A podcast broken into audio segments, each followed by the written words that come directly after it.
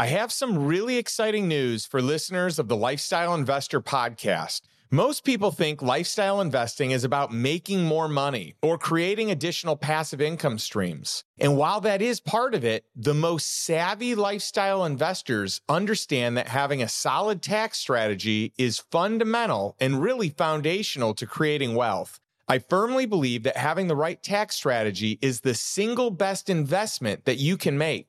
I know tax strategy isn't the sexiest topic, but once you understand a few key elements to the IRS playbook, the compounding benefit you receive year after year is enormously significant. In fact, we have members inside the Lifestyle Investor Mastermind who have used these strategies and have saved hundreds of thousands of dollars, and in some cases, millions of dollars. This is not a nice to have if you're interested in growing your wealth. This is a must. In our brand new tax strategy masterclass, I have hand selected and shared the details of the 28 most valuable strategies to help you increase your tax savings this year and for years to come. Plus, if you want to hire a top tier tax strategist, it can easily set you back tens of thousands of dollars, if not more.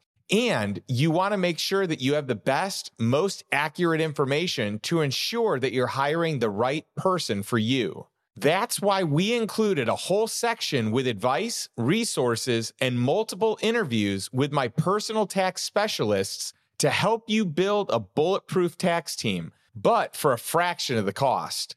The entire tax strategy masterclass was designed for people like you who want to keep more of their hard earned money without having to sift through the complicated tax code. If you're interested, head over to lifestyleinvestor.com forward slash tax to learn more about the course or set up a free consultation call with our team at lifestyleinvestor.com forward slash consultation. Again, that's lifestyleinvestor.com forward slash tax. Welcome to the Lifestyle Investor Podcast. Imagine being able to earn passive income build long term wealth while gaining total freedom from your business or job. That's what lifestyle investing is all about. I'm your host, Justin Donald, and in less than two years, my investments drove enough passive income for both my wife and me to quit our jobs. And now I want to show you how to do the same. I want to teach you how to create wealth without creating a job. You'll learn the exact same investment strategies I use to multiply my net worth to over eight figures all before the age of 40. If you want to learn all about low risk cash flow investing, achieve financial freedom, and live the life you truly desire, this podcast is going to show you exactly how to do it.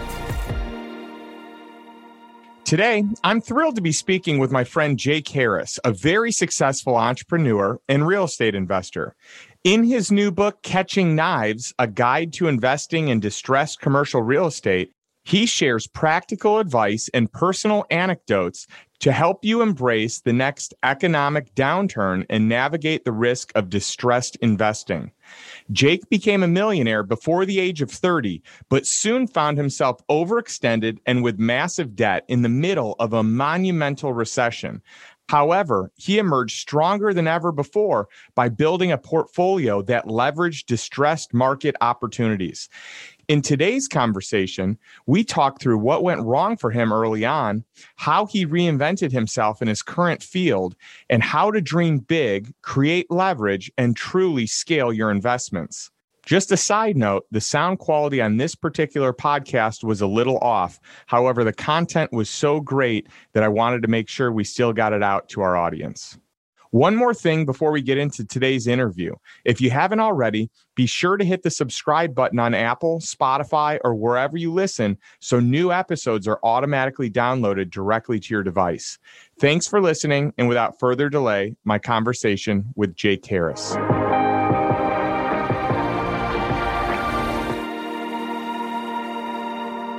All right. Well, I am just thrilled to be here today uh, with my friend Jake. And, you know, Jake, it's been a little while since we've connected, but, uh, you know, it, it's really fun thinking about um, just where we came from, how we got to know each other. And uh, we actually met originally at a front row dad's retreat, didn't we? I believe so. I think we were, well, I think we are having barbecue. Um, I, I, remember kind of running around and, you know, I'm, I'm a fan of barbecue. Uh, so, and uh, I think just that, and then obviously sharing uh, some parenting stories, and I think connected up. And then it was like, hey, you like real estate? You, ah, I like real estate, you know, and it just kind of took off from there. So we just hit it off. And I remember uh, back when, uh, was it, Uncle Bill's uh, was still around. unfortunately, that place went out of business, but we had some real good time catching up and kind of learning each other's business and and uh, I we have a ton of mutual friends and it's it's funny because sometimes as you you know y- your network grows you have all these people that keep pointing back to the same person and that's kind of what the situation was like just recently here with you. And it's like oh yeah we should reconnect. I should bring you on the show. Uh, we should catch up and hang out. So how are you amazing. I, I mean, it, it, it seems uh, interesting as far as you know. My my wife and I were just um, talking the other day. We are actually. Um, some things are different like church is still kind of online more or less um, they just started opening up i'm you know most of the time here in california i also split some time down in texas but um, you know and they're talking through like how crazy life is and how everything is and i was like kind of the same for us. And it's been unbelievable the blessings that we've had and the opportunities and, and, things that just been you know really really fantastic and so you know from a real estate perspective and and i have a, a book coming out next next uh, week um, and so like you know during that kind of period where i had a little bit extra time i was able to to pour it into some areas that i was uh, you know had been intending to get to. And now all of a sudden i had extra time. So i was like let's do it. And so it's it's just exciting to see you know doubling down on on my own kind of activity and, and own kind of intellectual property. And and uh, i'm just really really excited to to be that share it with you share it with with the world more or less. That's awesome. Well, you and I have been on a, a very similar path in many regards, uh, from the standpoint of family to business to uh, the fact that we both wrote books during the pandemic when there was more time at home, it's like, well, what do you do with this time? Uh, obviously, you you know you give more time to friends and family and uh, relationships, but at the same time, it created just an awesome opportunity to really capture some thoughts and ideas. So I journaled. Uh, I decided to, to journal every single day for the year and just capture all these really cool moments. And in the process of journaling, uh, I was able to write this really fun and incredible book. And I, I'm just very pleased with the end result. And so I'm excited on the show today to be able to talk about your book. Um, and before we get into it, I, would love to have our audience, our listeners, get a chance to learn more about you and kind of where you started and where you came from, because you're a very successful entrepreneur and uh, real estate investor. Uh, you've done well in other things too, but you know your your success is going to leave some clues. And I'm curious where you started and how you got there. Yeah. So um, uh, you know, I, I kind of break this down. You know, some of this is in the book, some's not in the book. I uh, kind of grew up on a construction site. Um, you know, uh, my dad and mom had bought this old uh, farmhouse, and uh, it was the head house of an orchard, a thousand acre orchard in Central uh, Valley of California. It was built in 1888, and uh, we lived in a 16 foot camp trailer on the property and fixed up this old house. And I mean, like this old house that didn't even have you know foundation it sat on rocks and so we jacked up the house and poured a foundation and like a multiple year project of you know fixing up this old house and so like that was kind of where I, I grew up is you know there's pictures of me carrying sheets of plywood and i mean my mom used to give us baths in a, a wheelbarrow. And so it didn't you know really dawn on me until you know later when i was kind of looking back and you know they say that hindsight's 2020 you know it was like now i see that string that that's kind of like my my childhood you know i went off into the army and you know somebody you know gave me uh, the book Rich Dad Poor Dad, and it was just like ah, like you know this is what I want to do, like this is it. And so as I got out of the army, I, you know, started bartending in uh, in a country club. You know, I wanted to be in proximity of, of you know people that had levels of success, and I leveraged some of that and some of those relationships to you know kind of clue in to the next steps. And they said, you know, commercial construction, or actually just said construction in general, but the people that come from the trades have the shortest learning curve to real estate because everything involving, you know, real estate has a contractor.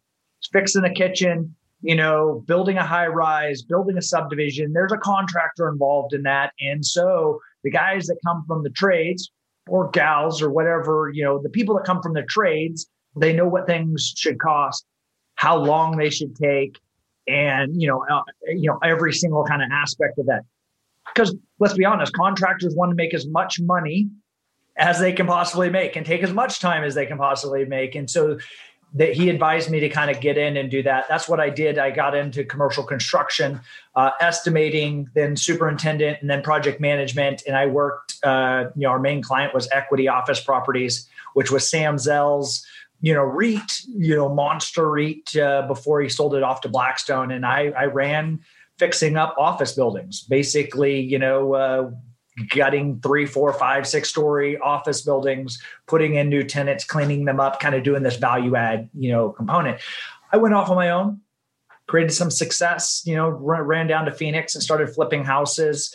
And then, you know, kind of the, the start of the story is, you know, uh, is me losing everything you know, I remember, uh, you know, sitting on a street corner outside of a house in Tucson that I was working in a, an Adobe house just up the street from the uh, U of A. And uh, I was crying and I was saying a prayer. Could I just be worth no money? Zero. Like I wanted to start over, wipe the slate clean because I had a portfolio that was declining in value and I ran out of money before I could liquidate the portfolio. And so it was still going down. And I owed 10, you know, hundreds of thousands of dollars more than I had money. And I just had no way even to get out of that. But the flip side of that same coin was what birthed you know the distressed investing i was able to kind of get back in and, and it was like real estate is really what i want to do forever and, you know, so I plan on living another hundred years from now. And so I was just, when I look back at that, it was just kind of the start, and there were some stumblings and failures, and and then that really kind of, you know, uh, which you can get a lot more details into the book is, you know, what some of the things that I made mistakes, some of the systems that I needed to put into place um, because I didn't have them, and you know, so and that's the hopes is to give people some of those nuggets while I happen to feel that doesn't have to be the reality. There are people that have success and then just build upon those, that success. Um, I didn't have, you know, well, I did have some mentors. I just didn't know what I didn't know. And now this is the opportunity to kind of share that out with the world is that, hey, man, there's lots of stuff that we can learn from and and help each other out kind of raise the tide of the collective uh, the masses of people looking to do real estate investing.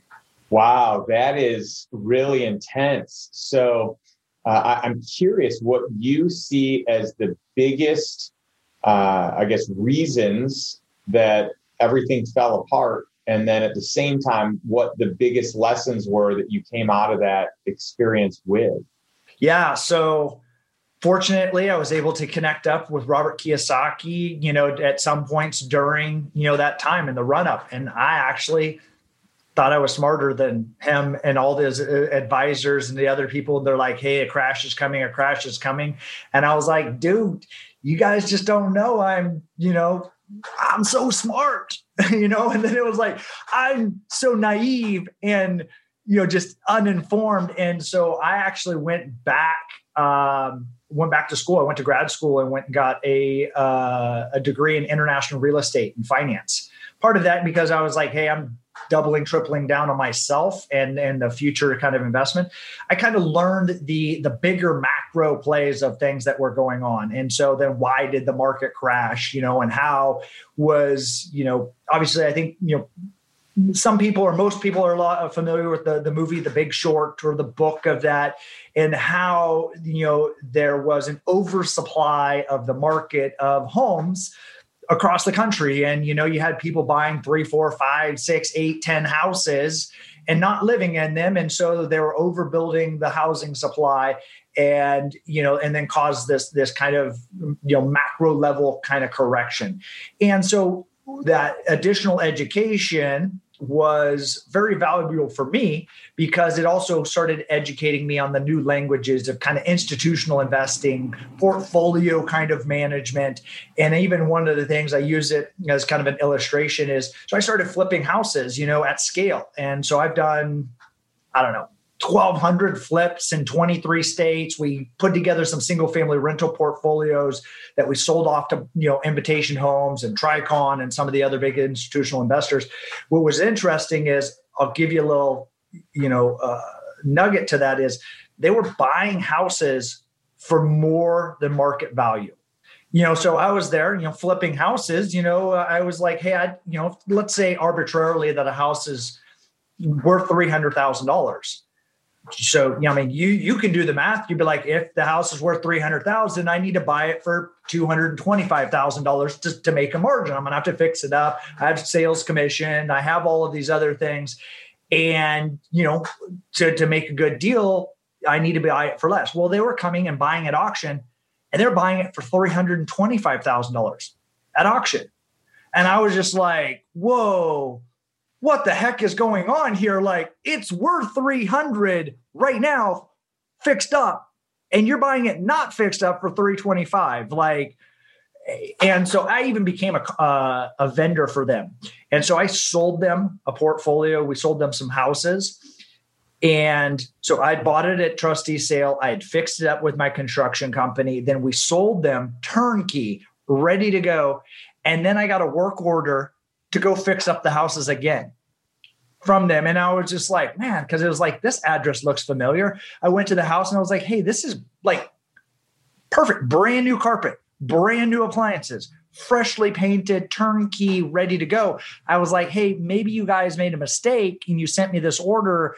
Um, and they're like, no, no, we want our color carpet and our appliance set and our paint colors take all that stuff out and put in our stuff. And so we're still going to pay you to do that. And I was just like, I don't, I, I'm just like, so Jonathan Gray, who is like, you know, uber smart on real estate investing. You know, he runs uh, um, Blackstone's real estate division. And I mean, like, the guy is like wicked smart.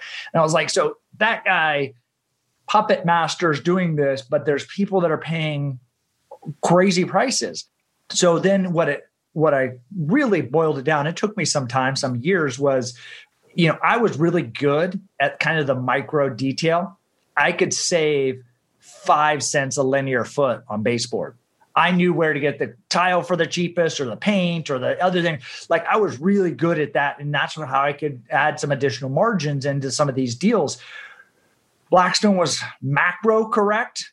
Um, and so they were buying off a previous peak price. So they said previously these houses were 500,000. So we'll pay up to 75% of that value all fixed up and then when it shoulders off that 500,000 price, then we'll sell it again. So it doesn't really matter what that that baseboard cost or putting appliances in twice or painting the interior twice or whatever because they were playing a different game with a different kind of portfolio management and so they were macro correct and made 7 billion dollars I was micro correct and made a hundred and you know, or saved a hundred and eleven dollars. You know, like it was just like, which one do you want to be? And so to me, that was the understanding is like I need to do things bigger. I need to think bigger. I need to expand what I'm doing. And then that obviously subsequent over some years expanded us doing nationwide kind of investments and, and other things. It's a pandemic right now, or hopefully we're winding down a pandemic. Is there going to be distress? Is there going to be opportunities? I believe there is. Um, i believe there's going to be you know certain asset types that that you know once some of the printing and the ppp loans and the other things like that wind off there's going to be some opportunities. Well, Jake, I, I, love your story, and we have a lot of similarity because I helped build a company with a couple of my uh, friends and, and partners that uh, we ended up doing similar work for these institutional investors, Blackstone being one of them, Invitation Homes and uh, American Homes for Rent. And uh, I mean, just the, the list goes on and on and on. Uh, and so our company, IFM Restoration, services at a high level, you know, these Main Street Renewals, another one of our big clients here out of Austin. And um, there's just so much opportunity in that space. And it was cool, you know, hearing your story. I, I, see that you were able to capitalize on each side, right? So you were able to uh, act as a vendor where you got paid to do the work of, you know, a rehab, a turn, a maintenance, a whatever. Uh, but you got to see the bigger play, the bigger story, which is hey, when you have economies of scale and you own this big of a portfolio of single family homes in a certain market and they're all done a certain way a certain look a certain color a certain appliance uh, you know they have the luxury of being able to buy things at bulk and having their discounts as well uh, and and it is interesting what happens at scale versus a one-off deal it is night and day. I'd love to hear more of your thoughts on that because I've lived this firsthand. Yeah, and that's um, exactly as you said. Scale, you know, it, it leverage, you know, and, and so that's I, I think that you know one of the most important things. And so we we break down is, you know, first of all, goals are very important to determine direction. However, I'm also a big believer. So like goals are great for people that want to win once systems are for people that want to have repeated success.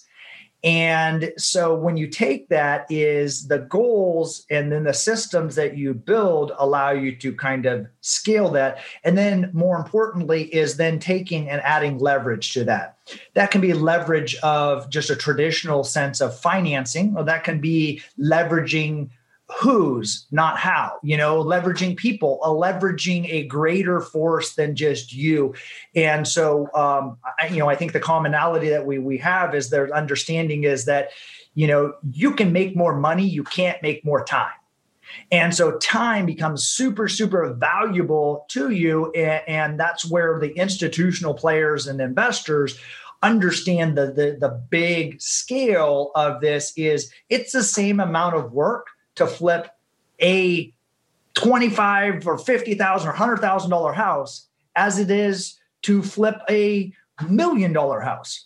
It's the same you know amount of work to do a 2 million dollar deal as to do a 200 million dollar deal. Same amount of work, same amount of time. The numbers have then been moved over a little bit and then when you're playing on these bigger kind of uh, scales is the multiplier is much greater. You make a 10% return on a $200 million deal.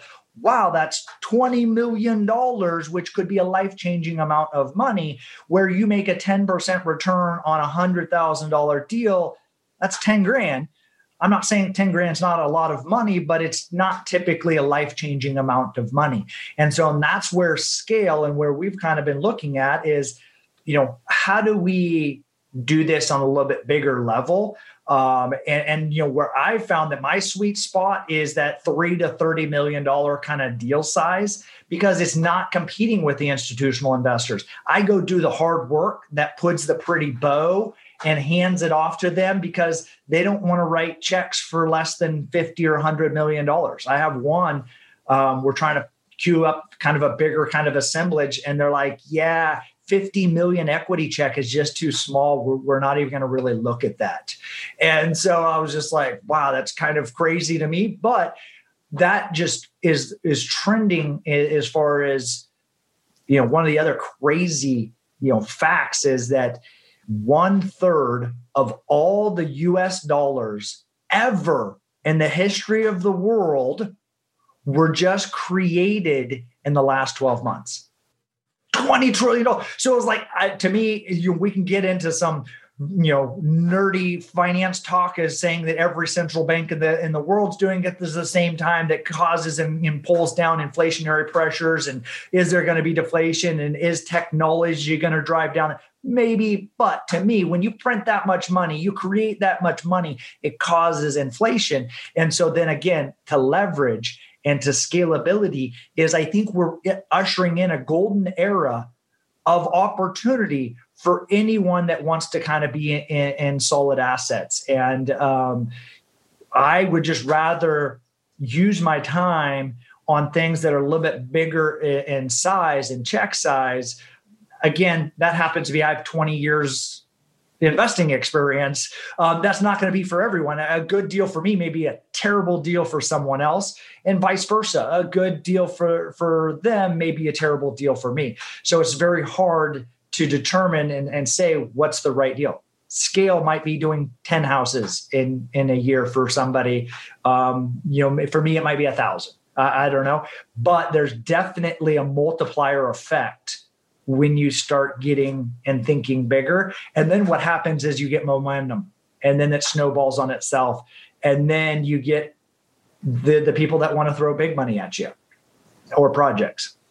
Yeah, there, there's no doubt. I mean, we could talk about so many of the things you just said in depth. Um, I, I mean, we could have a whole show just on two of the topics you just mentioned. I mean, let's look at the this whole idea of like leverage and scale. So, uh, what a lot of people maybe don't realize is you, you gave a great example of going from like a two hundred thousand dollar home to a two million dollar home to a two hundred million dollar home. But then let's take like the work that you're using. So you hire a crew to do one job. Well, instead of having them do one job, let's say you have two homes for the same price point or three homes. You have the same crew do them all, uh, and you can get their uh, labor for cheaper. Uh, so, and there are a lot of different ways to do that. One of the things we did at IFM Restoration is we utilized um, technology for leverage, and we were able to build a proprietary software, like you said, that implements systems, has a protocol, routes people properly, handles a, you know the work order flow, uh, just in a, its own special way that's different than what anyone else is doing. And so that's really why we had so much interest when we uh, were looking to raise money on a Series A. Uh, is because of that, because of the technology platform that was overlaid over a service based company. So, in other words, we were considered a tech company, even though we, you know, by any other stretch of the imagination, are nothing more than a service company. Um, but it really enhanced our multiple, but it gives so much leverage. So it created it did two things at once. It created leverage and it created uh, those systems, a protocol to follow, the standard operating procedures, uh, which I think is is big. Uh, something else that you mentioned is the money in the system and how much is being printed. And so um, I have read some reports that say that it goes even as high as 40% of the money in circulation today was printed in the last 12 months.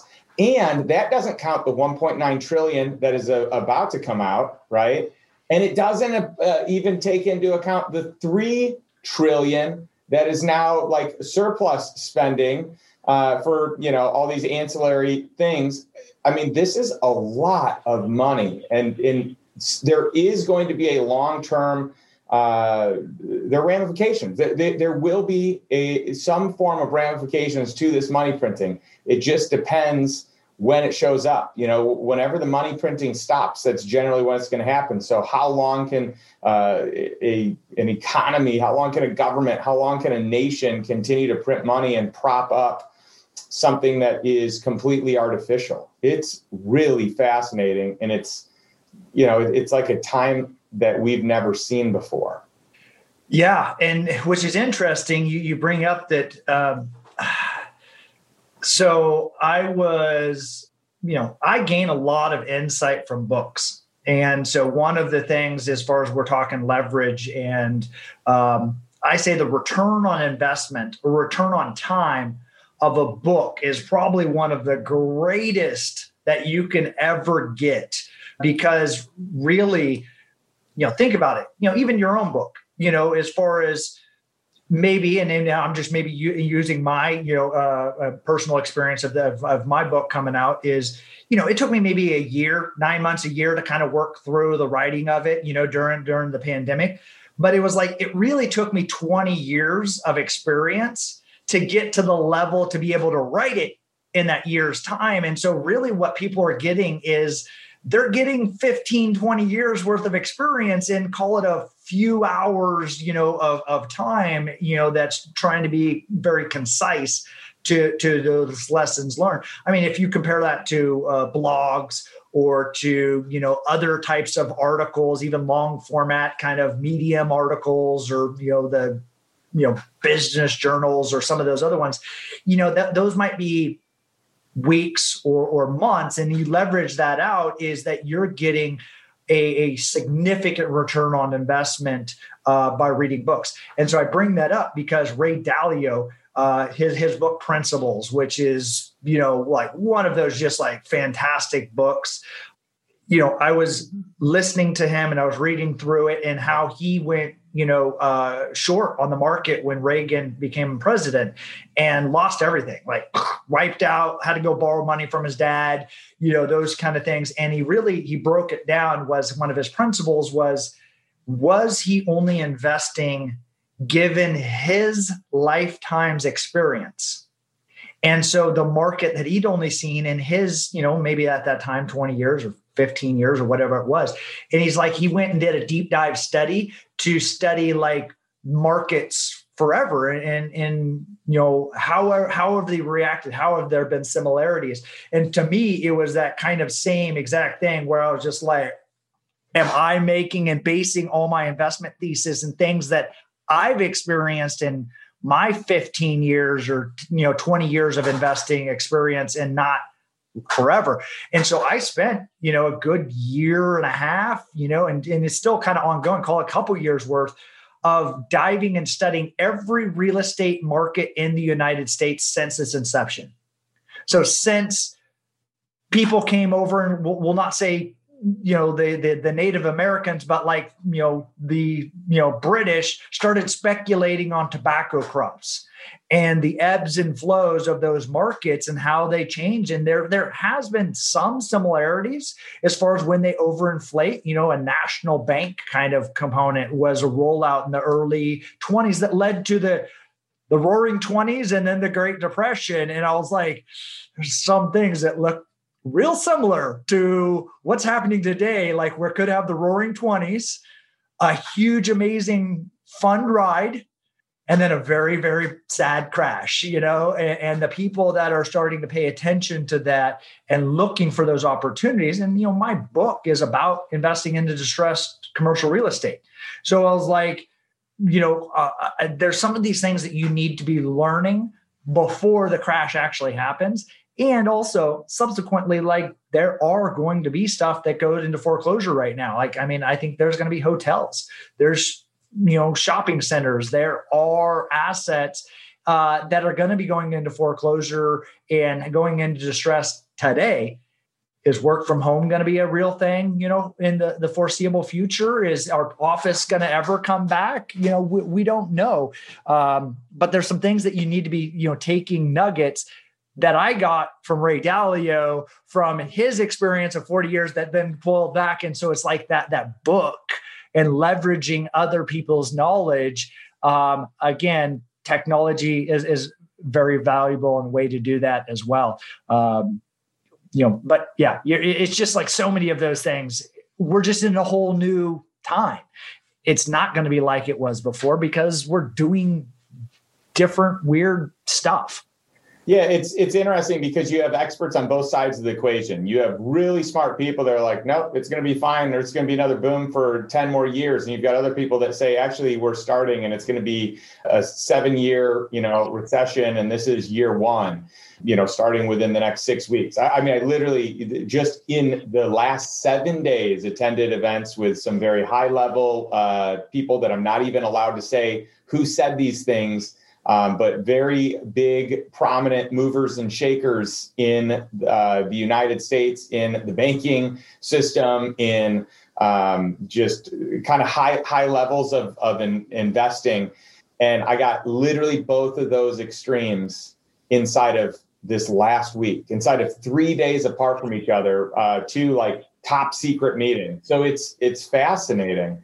You know, one thing I do just want to point out it, it's really just to me a testament to the person that you are that you could experience the adversity that you had that uh, you lost it all but instead of folding, I admire and respect you so much for saying, let me double down. Let me go to school. Let me learn more about real estate. Let me read books like Ray Dalio's book, which, by the way, is on my bookshelf right behind me. Uh, if anyone, if any of our, our audience hasn't read it yet, it's a great book. Um, and in fact, he just came out publicly with you know his concerns for the future, and, and Ray Dalio is very concerned about the future. And so it's fascinating just like considering all these options that exist and you really don't want to be fearful but at the same time you want to be cautious i think that you are a great story to anyone I, am excited to learn more about it as your book comes out just seeing how you were able to make that decision but i just want to give you total praise for for doing that because most people that you know get punched in the face they just fold. They stop. You know, they don't fight back, and and it's game over for them. Yeah, and that's uh, I appreciate that. I think most sane people would have given up. So uh, we kind of joke. Uh, my, my, wife, uh, when I met her, it was very you know started dating her, and I met her, and I told her she was the one. We were going to get married. Like pretty early on, like within the first like eh, call it maybe month, uh, a few weeks, month, and I was like, "You're it! Like we're getting married, we're gonna have kids. Like this is you're it." And uh, she's like, "You're crazy," and I was like, "That's firmly established. I already know that I'm crazy." And so I have just a personal theory that everyone's crazy once you get to know them. Like we put this whole facade, like, look, I'm totally normal. I'm just like everyone. I'm like, no, we're all crazy. We're all winging it. And so that is like, you know, and then what happens is you just, your crazy aligns with their crazy. And you're like, ah, I like, ah, let's do it. We're, my wife is super funny. She's, uh, man, I just remember, you know, uh, she's super witty. And so she'd like do these like kind of like pun things and text messages and i was just like to me that's i was like i love that. Uh, and so uh, and you know she's she's amazing. That didn't you know address kind of your your question of, of diving back and i was like but it's just like i was i believe that you know uh, god you know gave me a certain set of talents and a certain set of skills that you know i need to you know play full out with. I happen to believe in, in, in a higher power and that i go other people that might be you know the, the universe or or maybe nothing at all. But you know for me that belief is that i was given a certain set of skills and talents and you know it, it real estate really highlights those and really fires in on those. You know a lot of it has to do with numbers and and creatively solving problems and seeing things that don't exist yet and seeing those opportunities. And so again to leverage other people ed mylett i love ed mylett um, hearing him hearing his story but you know he said there's a, a, a version of it. I'll kind of you know give the cliff notes but you know when he goes to heaven he's like i envision that i'm going to see the man that of the potential i could have been if i played full out. And he's like my goal is that be my mirror image of who I was. And so when I look at that is if God is with me, who can be against me? As far as, you know, when I, I, look at that and I was just like, well, if I was given and blessed with these certain talents, you know, this is oftentimes me getting in my own way. I need to just go double down into that and triple or quadruple. And so I just pour in and I'm going to do what I can do. There's a lot of things that I'm not good at. I tell my wife, I know she's shocked that I'm not perfect. Um, she she is, but uh, I, I, there's lots of things that I'm not good at. There are some things that I'm pretty darn good at, and I'm just going to keep hammering away at those things that I am good at and that fire me up. That's great perspective, and you know we're very much on the same page on that. You know, I do believe that everyone's blessed with with God given gifts, and um, that when they can really tap into those gifts, you know, that's that's their genius zone. That that is where they get into flow and where time will disappear because they're doing what they're created to do. Uh, and so I think it's great and exciting and expi- and really just inspiring that you have figured that out, what that is, the gifts and the skill set that you have. Um, I think that's incredible. And that doesn't necessarily make the journey easy, but it can give you the willpower when things don't go as planned to be able to push through and to persevere, which you've clearly been able to do and you've done a great job with. Um, so not only did you build things back, you know, to be successful, you built them back to be much more successful, incredibly more successful. And uh, you, you really are a great example of of the guy that gets knocked down that totally gets you know pummeled and gets back up and becomes the champ. And so I, I think that that's really admirable. Uh, you know, I'm I'm curious who along the way, besides Robert Kiyosaki, and he was very pivotal. Uh, he he was a very pivotal person in my life uh, from the standpoint of of reading his books and having his influence. But who else were influences that helped you kind of move back up after you had your fall? Who picked you up? That's interesting. So um, I think books again. I'm going to keep going on that and harping on on the books is that you, they get to be a little bit of mentors, you know, without you know uh, necessarily getting that same proximity to them. What I realized is, you know, I've been myopically focused on hey being a millionaire, like I kind of didn't do anything else. I was 80, 90 pounds overweight, you know, uh, had relationships falling apart. My brothers, you know, were like, dude, Jake, you're an asshole. Like, we don't even want to hang out with you. Um, and, you know, so at that time was Tim Ferriss's uh, four hour work week came out. And so, for the people that do know that, it's not about working four hours in a work week. It's actually about how do you 10x everything and then you know you know magnify and using leverage. You know, we were talking about that earlier. And so, it for me, um, for the kids you know out there that are too young. There used to be bookstores and you could go to them and they're full of books. And you could like just read there because i had no money. Like i'm like figuring out how to make ends meet. And so i would walk over to a bookstore and i would read you know at barnes and noble and sit there in the coffee shop not buying the book, just reading it. And then I put it back on the shelf and then go back home. And then the next day, and I read Four Hour Work Week. And it was the start of an introspective kind of journey of like what did i do well? What didn't i do well? Like you know and obviously finding those things that and then really starting to tap in. And it wasn't until you know i, I kind of started discovering some of those in slivers. Um, you know, GoBundance for me was a huge, like, you know, next level up.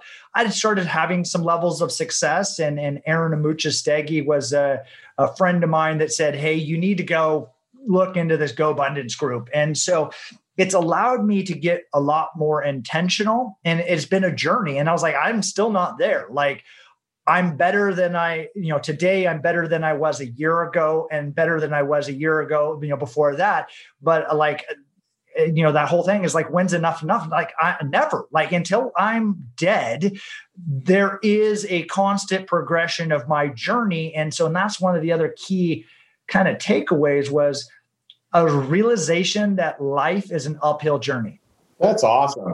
So many people think it's going to be uh like I'm going to get at 65 or I'm going to retire and then it's going to be super easy. I'm going to make a million dollars and then it's going to be easy. And then it's like, no, it's all uphill. I mean, you've hung out with with you know David Osborne, you do the other thing, you'd be like, I'm worth a hundred million dollars. Now what? And you'd be like, you know, it's not the number. Money doesn't matter. Like that's the big thing that the the the epiphany that a lot of people, but it's the about the growing, the getting better, improving yourself, putting those things in, in place that that really give people value um, and, and allow them to kind of give back. By the way, Jake, I, I, want to chime in here because I couldn't agree with you more that uh, w- when you think about who someone is and what defines them, Unfortunately, from a societal standpoint, a lot of people do it based on net worth. Like that is their barometer of you know how great or successful or wonderful someone is. I actually think that there are so many better ways to measure success. Uh, one of them being relationships, how how well they do uh, in the relationships that they're in. Another one being health. Another one being how generous they are with the uh, the income that they've assembled. I think net worth is a component of it, but it shouldn't be the one that dominates uh, in terms of like figuring out you know, uh, how good is someone from a, you know, I have the air quotes, uh, how successful are they? But at the same point in time, people realize that they work so hard to achieve this certain amount of money, whatever it is. And no matter where you are, that the, the goalposts are going to move at some point in time in your life you're going to say hey if i could only earn six figures uh, or if i could only have a million in the bank or if i could only get to 10 million or 100 million or whatever that number is every time you get there the goalposts move so it's not about that number. It's about who you become in the process. Now i will say that it is about covering your expenses uh, and covering your lifestyle so that way money can become more of a game so you don't grip it like you're going to lose it that you can actually kind of relax and uh, be a lot more abundant minded uh, instead of scarcity minded when it comes to money i think that is one huge game changer when money becomes a game earning it uh, investing it that's when it gets really fun but until you get to that it can create a lot of stress and it can create a lot of problems. And it is still one of the greatest reasons that couples get divorced. I was just going to say someone should write a book about that. Um, but I was like, you did, and you did. And it's a fantastic book about those things. That I mean, it's it's it's about that lifestyle. It is exactly about the things that that you know. Because let's be honest, money does matter to a certain point, you know, and once you get, you know, Maslow's hierarchy of needs beyond some of those things, then it doesn't really matter that much. And so then it's, but if you, you're, you know, uh, goalpost is always money what you're going to happen is everything else is going to suffer for that and obviously you know you you you have a lot of uh, and why I was excited about coming on this podcast was, you know, uh, you, your book is a fantastic evidence of that, as far as creating that financial freedom, creating that passive income, creating those things, gamifying that um, eh, to to levels of success. And I think why you and I connected so well was it's just like that's the real deal. Like that's what it's all about. You know, it's it's about how much time. You know, and, and I would say you get now control of what you want to do. And so, you know, there's that so call it the the external motivations. You know, fear, you know, uh, money to a certain hunger, you know, you get past those kind of things and which are are fantastic motivators to a certain point. But what happens is there's so many people that get beyond that that they don't tap into the intrinsic internal motivators that, you know, is your passion is your purpose is your other things and then when you find out is like those are infinitely scalable because and in my opinion they tap into those god-given talents and that like you said that flow and that thing that just like that's who you are and you lose track of time and become kind of almost like omnipresent as far as from the thing not on a, on a, on a deity type level but it's just like that's who you really are and then that motivation will take you through everything. And it doesn't matter. The, the money doesn't matter. Anything you're doing the thing that you are meant to do. And so that's what I love about your book. I love about your your energy and the way that you kind of bring this out. And so I just, you know, super excited to, to call you a friend and get a chance to, to share some some time on your podcast and uh, the message that you're putting out into the world. And I appreciate that. Well, thank you so much, Jake. I, I appreciate that. And I, I love that we both share a passion for reading and learning. And uh, you've referenced your book several times. I want to know more about it. And so does our audience. So tell us, you know, what what's the name of the book and uh, and where can we find it? So catching knives, a guide to investing into distressed commercial real estate. Um, it comes out April 6th. So depending on when this actually airs, um, it'll be available. I think they're starting to do the first week might have the the promo to try to you know stimulate some sales on the Kindle stuff, but paperback. Again, I don't think there's bookstores anymore. So I was like, I, I, I think it's all Amazon. Baby Buy or Goodreads and I don't know wherever books are sold on e- ebooks, you know, and, and and paper copies. Those are all available in those places. You know, it, it has been an exciting journey to share that. Again, you're getting a snippet of the lessons learned in case studies and things that I've learned while I made those mistakes. You know, people don't have to make them. Um, and, and, if that, if I can throw down the rope to help those uh, those that uh, maybe young Jake or some of those people that you know have levels of success and they're looking to do bigger deals, and that's been also a big kind of audience that's been resonating with it. Some of these advanced copies, like they figured out the kind of the flipping houses game. They're starting to have levels of success, but then they're like, man I'm going to have to do a gazillion of these houses to get to where I want to go, to put the systems or put that, you know, build that lifestyle for me.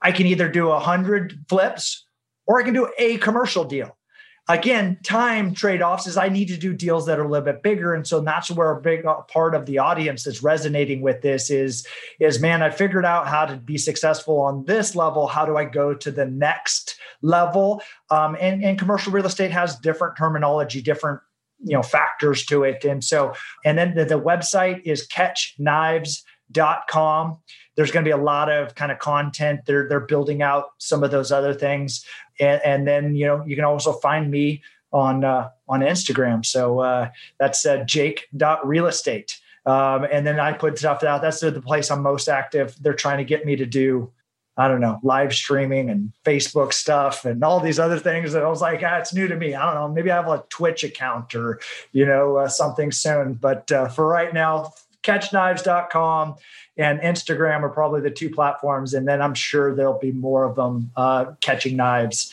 uh, into the future.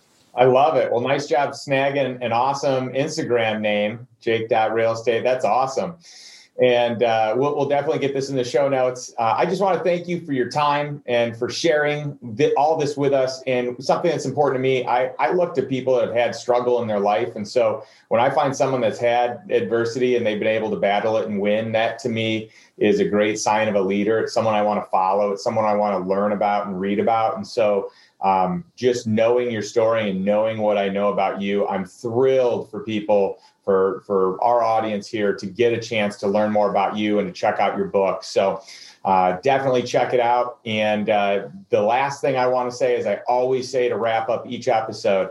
Uh, that is, take some form of action today to moving towards the life of your dreams and a life that has financial freedom so that you can experience your gifts and your passions on your timeline. So, thanks for checking in and listening today, and we'll see you next week. Thanks for listening to the Lifestyle Investor Podcast. If you enjoyed today's episode, be sure to subscribe so future episodes are automatically downloaded directly to your device. You can also leave an honest rating and review over on iTunes. Not only do I read every single one, but it also helps me understand what content matters the most to our audience. And if you can think of one or two people who could benefit from this episode, would you share it with them right now? Who knows? Maybe they'll buy you something nice when they make their first million. If you would like access to today's show notes, including links to all the resources mentioned, visit www.justindonald.com forward slash podcast. Thanks again for listening, and I'll catch you next week for another episode of The Lifestyle Investor.